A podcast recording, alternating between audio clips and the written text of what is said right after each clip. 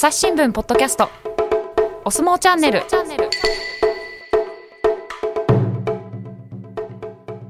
皆さんこんにちは。朝日新聞の水野あずさです。さて今回は朝日新聞スポーツ部の相撲班松本龍三郎さんにお越しいただきました。松本さんよろしくお願いします。よろしくお願いします。よろしくお願いします。今日ね今収録してる時はまだあの大阪の3月場所始まってないんですけれどもあの今回もちょっとお相撲についてお話を聞いていこうと思うんですがあの松本さんも書かれていた記事でちょっと気になったものがありまして今日ぜひお話聞ければということなんですが、はい、はい、朝日新聞デジタルのタイトルがですね土俵下に転落動けぬ力士。なぜ医師が来ない？相撲の安全どうすればというタイトルだったんですけれどもあの土俵下にね転落してしまう力士って私もちょくちょく取り組みで見るんですけどもやっぱり松本さんもそういうのご覧になってこの記事書こうかなってことになったんですか？そうですね、うん、あのずっと取材をしているとあの番付にかかわらずですね、はい、やっぱり土俵下に落ちたり、まあ、怪我をしたりする場面というのを見かけることはよくあるんですけども、うんうん、この記事についてはあの初場所の,、はい、の裏がですね、はい、あの2日目に、えー、負けた相撲なんですけども、うんうん、後ろ向きに土俵下に落ちてしまいまして、はい、その際にあの後頭部をおそらく床に打ちつけるような形になって、でふらふらっと立ち上がって、まあ、なかなかしっかり歩けないような状況で、はい、最後礼をするために土俵に上がるというようなことがありました。うん。うん、で宇良はその後まあ一礼だけはして、えー、車椅子に乗って花道を下がったんですけども、うん、やっぱりその映像はあのテレビ中継でもいろんなあ全国のファンにの目にも触れましたし、うん、ネット上でもいろんな意見があって、はい、やっぱりその土俵の安全力士が怪我をした時どうなんだと対策はできているのかというところが気になったので、ちょっと取材をして、あの記事を書こうと思いました。なるほどなるほど。いや私もこのねあの初場所2日目のあの取り組みを覚えてるんですけれども、まあ、浦ってすごく人気の力士でもともとはね小兵力士なんて言われてたんですけどすごくあの体重を増やして今も小兵なんて呼べないぐらいのがっちりした裏が、ね、はい。なんか本当にドンと飛ばされたというか、まあ、あの頭から落ちていってでその後本当フラフラしてる様子がずっとこう映されているみたいな。でなんかえ一例のためとはいえこれから上がらなきゃいけないの？土俵にっていうファンとしてはもうもなんか返してあげてみたいな気持ちになってしまったんですけどやっぱネット上で批判とかが来たのもお医者さんがなんですぐ来ないんだとかそういうことが指摘できてたんですかね。そうですね。あの、まあ、そもそもその土俵の構造だったり、うんうん、あの土俵自体も非常に硬いのもありますし、うん、土俵からその土俵下への高さだったりですね、うん、それが危ないんじゃないかという声であったり、うん、え今水野さんおっしゃったようにお医者さんがすぐにこう駆けつけることができない、えー、その場で治療したりこういろんな診断というかですね、うん、あの大丈夫なのかどうか確認するような動きが見られなかったので、うん、まあ、そこに対する批判というのが見受けられました。なるほど。そうですよ。土俵あれな何センチぐらいなんだろうこう地面から、まあ、結構高さありますもんね。あの厳密に何センチというふうにあの規定されているわけではないんですが。そうなんですか、ね、はい、あの大体、まあ、60センチですね、まあ、直近の初場所でも私もあのえー、高さを見てみましたけど、はい、約60センチの高さがあります。うん。だから60センチとはいえ頭から落ちていってしかもかなりの衝撃で飛ばされたりするのですごくあの負担なんだろうなと思うんですがあの私実はお尻騎士の一人が小兵の炎鵬なんですけど、はい、鵬って本当2桁の体重しかないというすごくあの、まあ、小兵で。であの去年ですね名古屋場所であのすごく強烈な張り手を相手から食らってってでふらふらしてってっていうのがすごく印象に残っていてこの時もあの花道を車椅子で去っていくっていう感じでしかもあのあの取り組みもう一回って言われたんですよね。だったのでいやこれはもう取り組みはできないって判断になって不先輩になったんですけどこれもあのお医者さんすぐ来るっていうことがなくて駆けつけられないっていうななんかルールとかがあるんですか？あの特段そういうルールがあるわけではないんですけども、うんうん、あのこれまでのあの大相撲の歴史を見ると、うん、あのお医者さんが土俵下で待っているということは、まあ、一度もないですね。うん、でこれはその、えー、他の格闘技のようにあの何試合かだけじゃなくて一日中やってたりするということもあるので、ね。はい、朝からもう本当に6時午後6時までずっとこうお医者さんが居続けるというのが難しいといういうそういう指摘もあります、ね、あなるほど。そうなんですよね。あの私たちがお相撲を見るのって大概あの重量幕内とかのあの夕方になってからの取り組みが多いと思うんですけど実は朝8時過ぎぐらいから序の口の取り組みがずっとあるんですよね。私たち目にする機会があんまりないんですけれども本当にすごい入ったばっかりのに見える細い子たちが最初は取り組んでいてそうです、ね、だんだんこうがっちりしてきてあの音も変わってきてみたいな感じなんですが、はい、やっぱりこの重量とか幕内の力士同士が当たる音ってすごい音じゃないですか？そうですね、うん、私もあの大相撲の取材を始めて最初にびっくりしたことの一つが、はい、その体のぶつかり合いの部分でして、うん、えー、特にあの大歓声が起きている時は気づきにくいんですけども、うんうん。はい、あの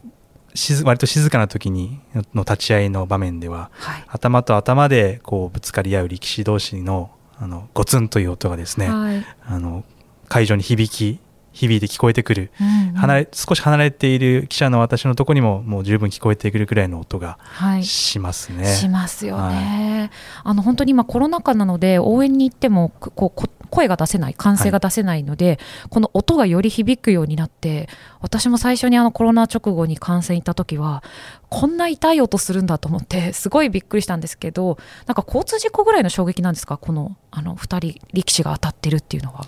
よく言われるのは軽トラックとぶつかってるぐらいというような表現をされることもありますね。もちろんあのぶつかり方だったり、はい、ぶつかる角度だったりによって、あの衝撃の度合いはかなり違うんですけども、うん、あのその後の症状こう首を痛めたりムチ打ちみたいになったりとか、うん、そういった症状を考えるとよく言うこう交通事故に遭った時のような症状をを見せる力士もいるので、うん、よくそういう表現をされることがありますね。なるほど、まあ、本当に大きいお相撲さん同士が当たるのでそういうこともあるのかなと思うんですけどやっぱりこの医療体制ってもうちょっとちゃんとした方がいいんじゃないかなみたいな議論は結構前からあったんですか？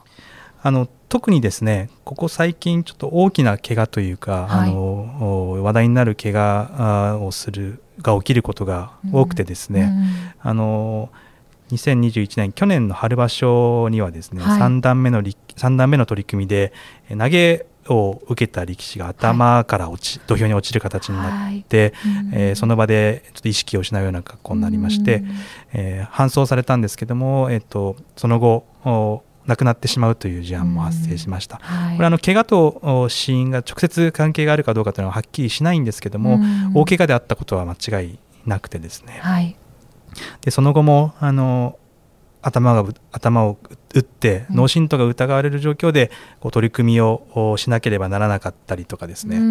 えー、本当にその力士の安全を考えた時に、えー、そういった判断でいいのかどうかというのが問題視される取り組みがえ集中したというのもあって、うん、えー、議論になっているところだと思います。なるほど、このお医者さん、実際にはあの例えば国技館で開催するときとかは、お医者さん自体はいいるんですか？あの国技館には、あの診療所というのがあります。はい、あのそこにはお医者さんは常に、えー、いるはいるんですけども、はい、あの土俵のそばまで行こうと思うと少し時間がかかってしまうというのもあって、うん。うん、あの何かあってすぐ力士の状態を確認できるような形にはなってないんですね。なるほど。そういうことなんですね。あのこのまあお相撲の状況なんですけれどもこれを変えるべきだというふうに指摘するお医者さんっていうのもいらっしゃるんですか、はい、うん、あの私が取材させていただいた、えー、脳神経外科の先生はですね、はい、やっぱり、えー、お医者さんは土俵下には、まあ、いるべきだという、えー、意見ですね。この方はあの、えー、ラグビーのママッチドクターを務めたりですね、はいはい、もしくはあの総合格闘技雷神の、はい、お医療医療部門の,、あの大あのを統括している人でもあるんですけどもやはり頭と頭がぶつかる競技もしくは頭に外傷を受ける可能性がある競技っていうのはやっぱり常にあの医者のが管理するもとで安全対策を練ることが大事だというふうにおっしゃってましたね。なるほど。あの先そのそのラグビーとか総合格闘技ってお話も出ましたけど、まあ、そういうふうにこう、ね、タフな接触があるあの、まあ、スポーツって結構あると思うんですがあの他のスポーツでの対策っていうのはどういうふうになってるんですか？あの先生にも伺っ、えー、一番指摘されたのはラグビーが一番その対策っていうのが進んでいるということだったのでラグビーの事例を伺ったんですけども、はいうんうん、あの脳震盪が疑われる症状が出た場合はですね、うん、まあ、まずその場であのその試合に自体にはもう出られなくなるのと、はい、それとその後その選手が試合に出るようになるまでもしくは練習に出るようになるまでの段階をですねよ,、えー、よく症状を管理しながら見ながら段階的に復帰するというプログラムを事前に作っていて、そこに沿った形で選手が安全に競技に復帰できるようななプログラムを組んでいます。なるほど、じゃあその、例えば1日休んで翌日元気だったから、じゃあもう翌日から試合に出そうとか、そういうことではなくて、あのまあ、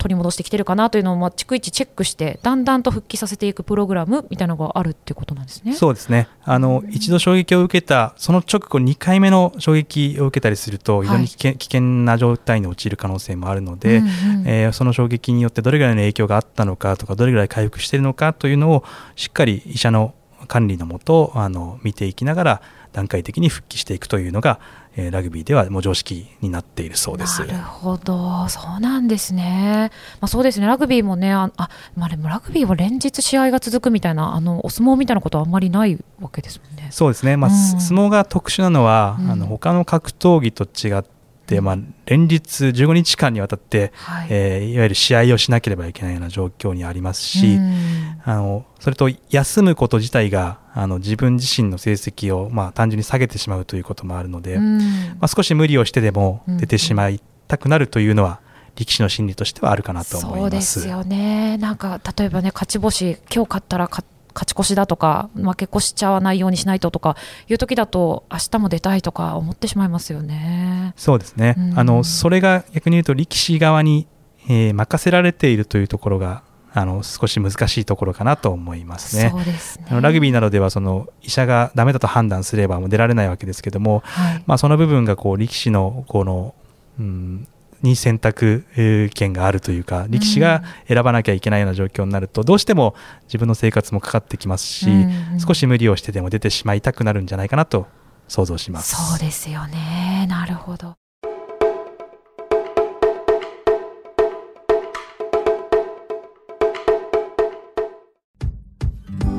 難しいニュースもポッドキャストで解説を聞くとちょっと理解できるかも朝日新聞デジタルのコメントプラスって知ってる？テレビでおなじみのコメンテーターや記者が記事の背景やその先について投稿しているよ。もっと深く。もっとつながる。朝日新聞あの、この記事の中では、あの、ぜひこの記事全文皆さん読んでいただきたいので、概要欄に URL 貼るんですけれども、あの、漫画家の薬光さん、顔角家でもあって有名ですけど、が提案していまして、あの、土俵下に柔らかいマットを敷いてはどうかっていう提案されてましたが、確かに、あの、衝撃がちょっと和らぐようなマットとか引いたら難しいんですかね？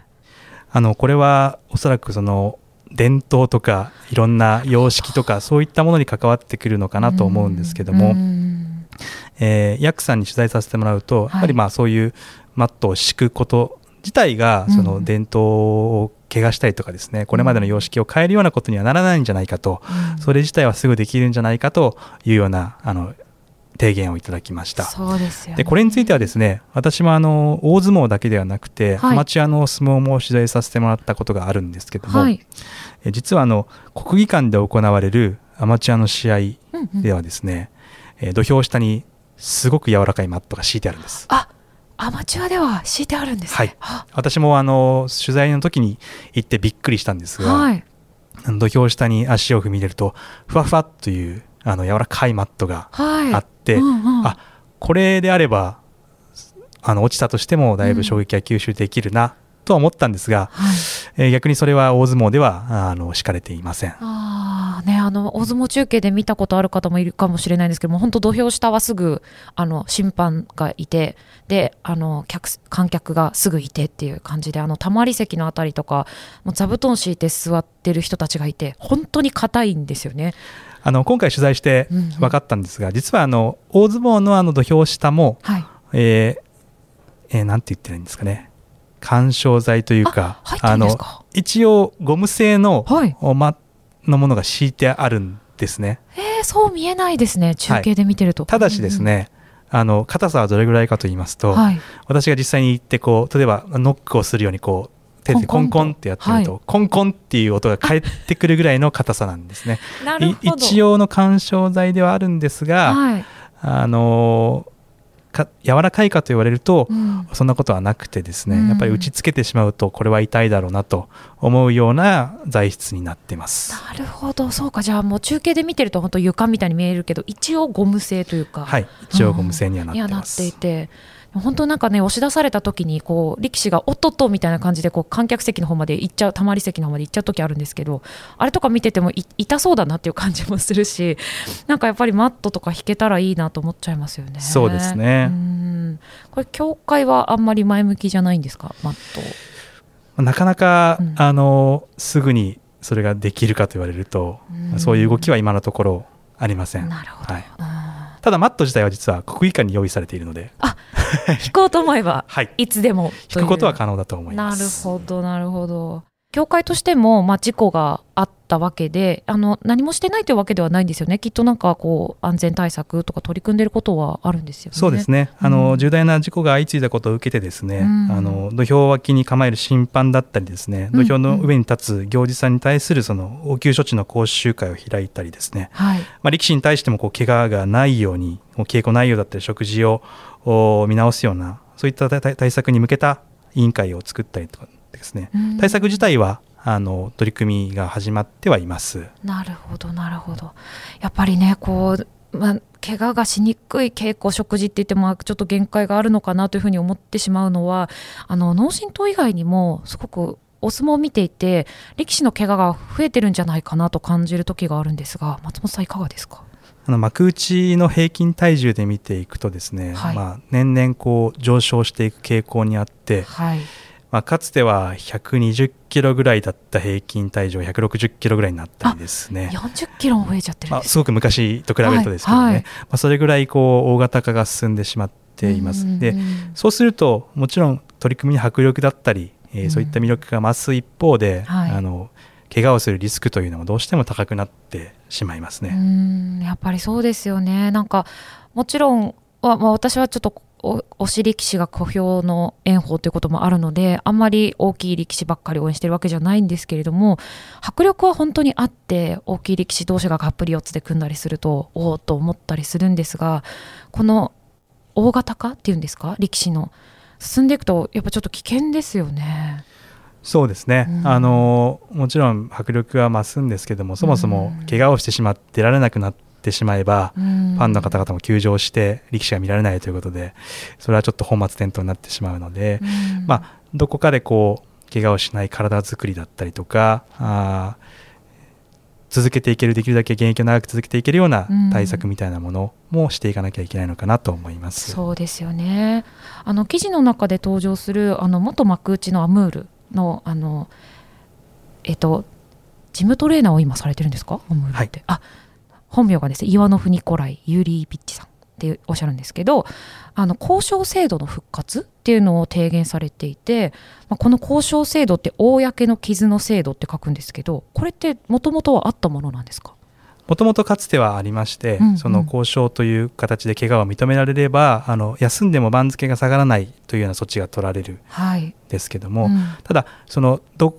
その怪我を交渉とするかどうかというところで判断が難しいところもあって、うん、言い方が悪悪い言い方をすればこう悪用するような形で休むというようなケースもなくはないということもあったので、うん、現在はありません。ただ、あの力士会などでもですねたびたび議論になってていてですね、はい、あの交渉制度を復活してほしいというような声というのは現役の力士からあるのは事実です。うんそうですよねやっぱりこの、まあ、防ぎようちょっと脳震盪とか防ぎようなかったりする怪我もあると思うのでこういうのがあるとあのそのだから番付が下がらないってことはプレッシャーがかからず無理して出ようみたいな力士が減るっていうことですよね。そうですね、うん、やっぱりあのどうしても無理をしてしまうことによってその最初に怪我をしたものをさらに悪化させてしまったり、うん、最悪の場合はその現役生活を終えなきゃいけないような怪我につながってしまう可能性があるので、うん、まあ、そうであればあの怪我を認めて、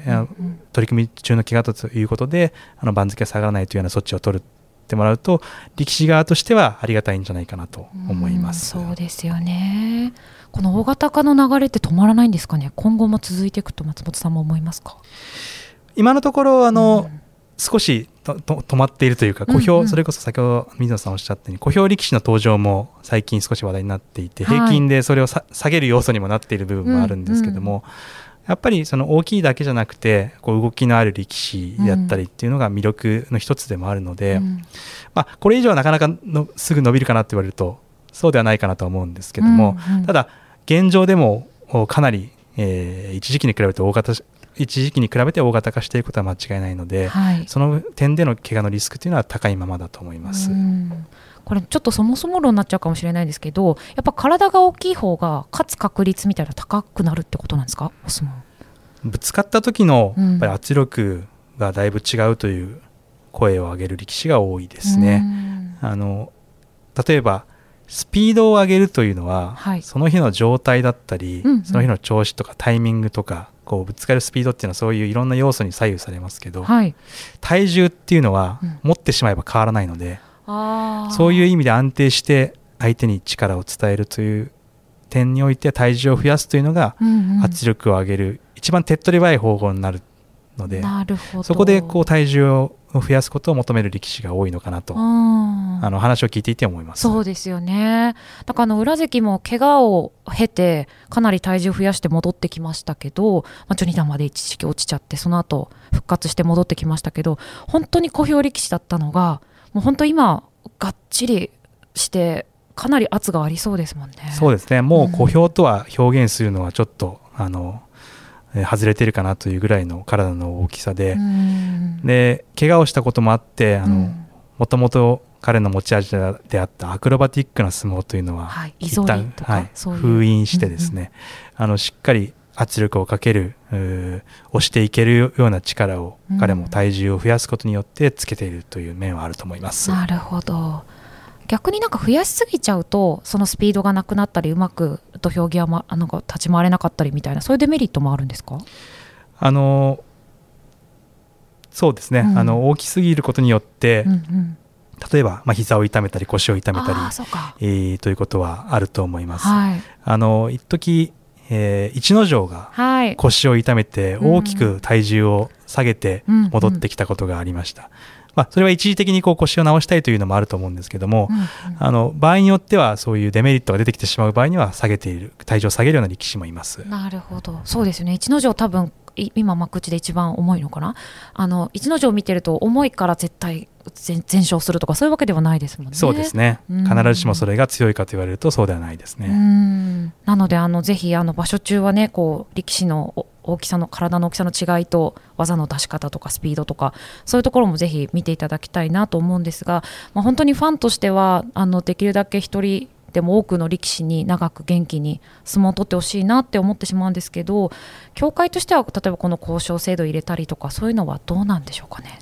あのもちろん協会としても、うん、あの怪我が怪我する力士が多いということに対しては、まあ、あの対策をしたり、まあ、いいいいとは思ってはいないと思うので、うん、あの先ほどえー、お伝えしたようにいろんな講習会開いたり、うん、あの事前の対策を練ったりとかはしています。で、ただ現状何か大きく変わるかというとそういったまだあの目に見えた成果だったり、施策というのがあるわけではないので、まあ、今後も議論しながらできるだけ怪我のない安全な土俵でかつファンの方が喜んでもらえるような相撲を目指して、えー、やっているところだと思います、うん、そうですね。だからこう見ているファンもねなんかもっと安全にしてくださいとか協会にアピールしていってもいいのかもしれないなと今聞いてて思いました。そうですね、うん、あのやっぱりファンの人の声だったりそういうものがあの届くと思うので、うんうん、あの見ている人の意見、まあ、自分のそれこそ水野さん先ほどおっしゃった自分の推しの力士が怪我してしまって、ねね、悲しいというファンの人もいらっしゃると思うので、うん、まあ、そういう議論ができればいいかなと思います。そうですね。なのであのちょっとあれ危ないかなと思ったら私もちょっとツイッターで言っていこうかなと今日お話を聞いてて思いました。松本さんありがとうございました。ありがとうございました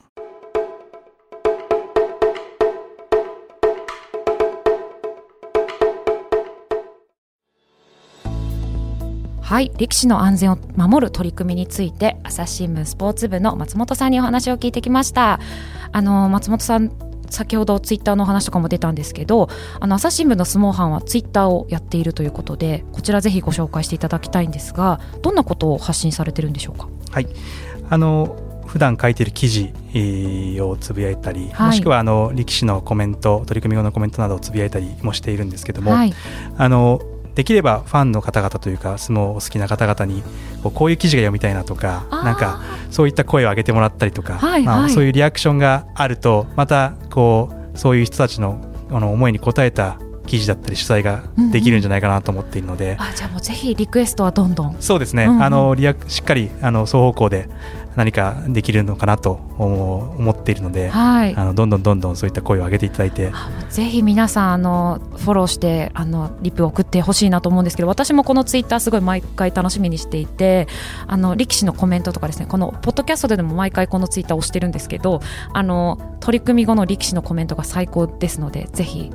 3月場所もよろしくお願いします。そうですね、この力士のコメントがすぐ欲しいでもいいのでなるほど。そういった声をリクエストも、はい、上げていただけると。この力士のコメント待ってますとか、はい、そういうのもいいわけですね。なるほど。皆さんじゃあ推し力士のコメント待ってるというリップをぜひ送ってほしいんですがあのツイッターで朝日新聞大相撲担当で検索してみると出ますのでアカウントはアットマーク朝日アンダーバー OSUMO お相撲ですね。ぜひこちら検索してフォローしてみてください。あのほとんどが78割ぐらい松本さんが発信されている。そうです。私がやらせてもらってます、うん、もうぜひじゃあ松本さんの声を思い出しながらあのリップとか送っていただいて、はい、はい、あのリクエストにも答えてくださるということですのでこちらもぜひフォローお願いいたします。松本さんありがとうございました。ありがとうございました。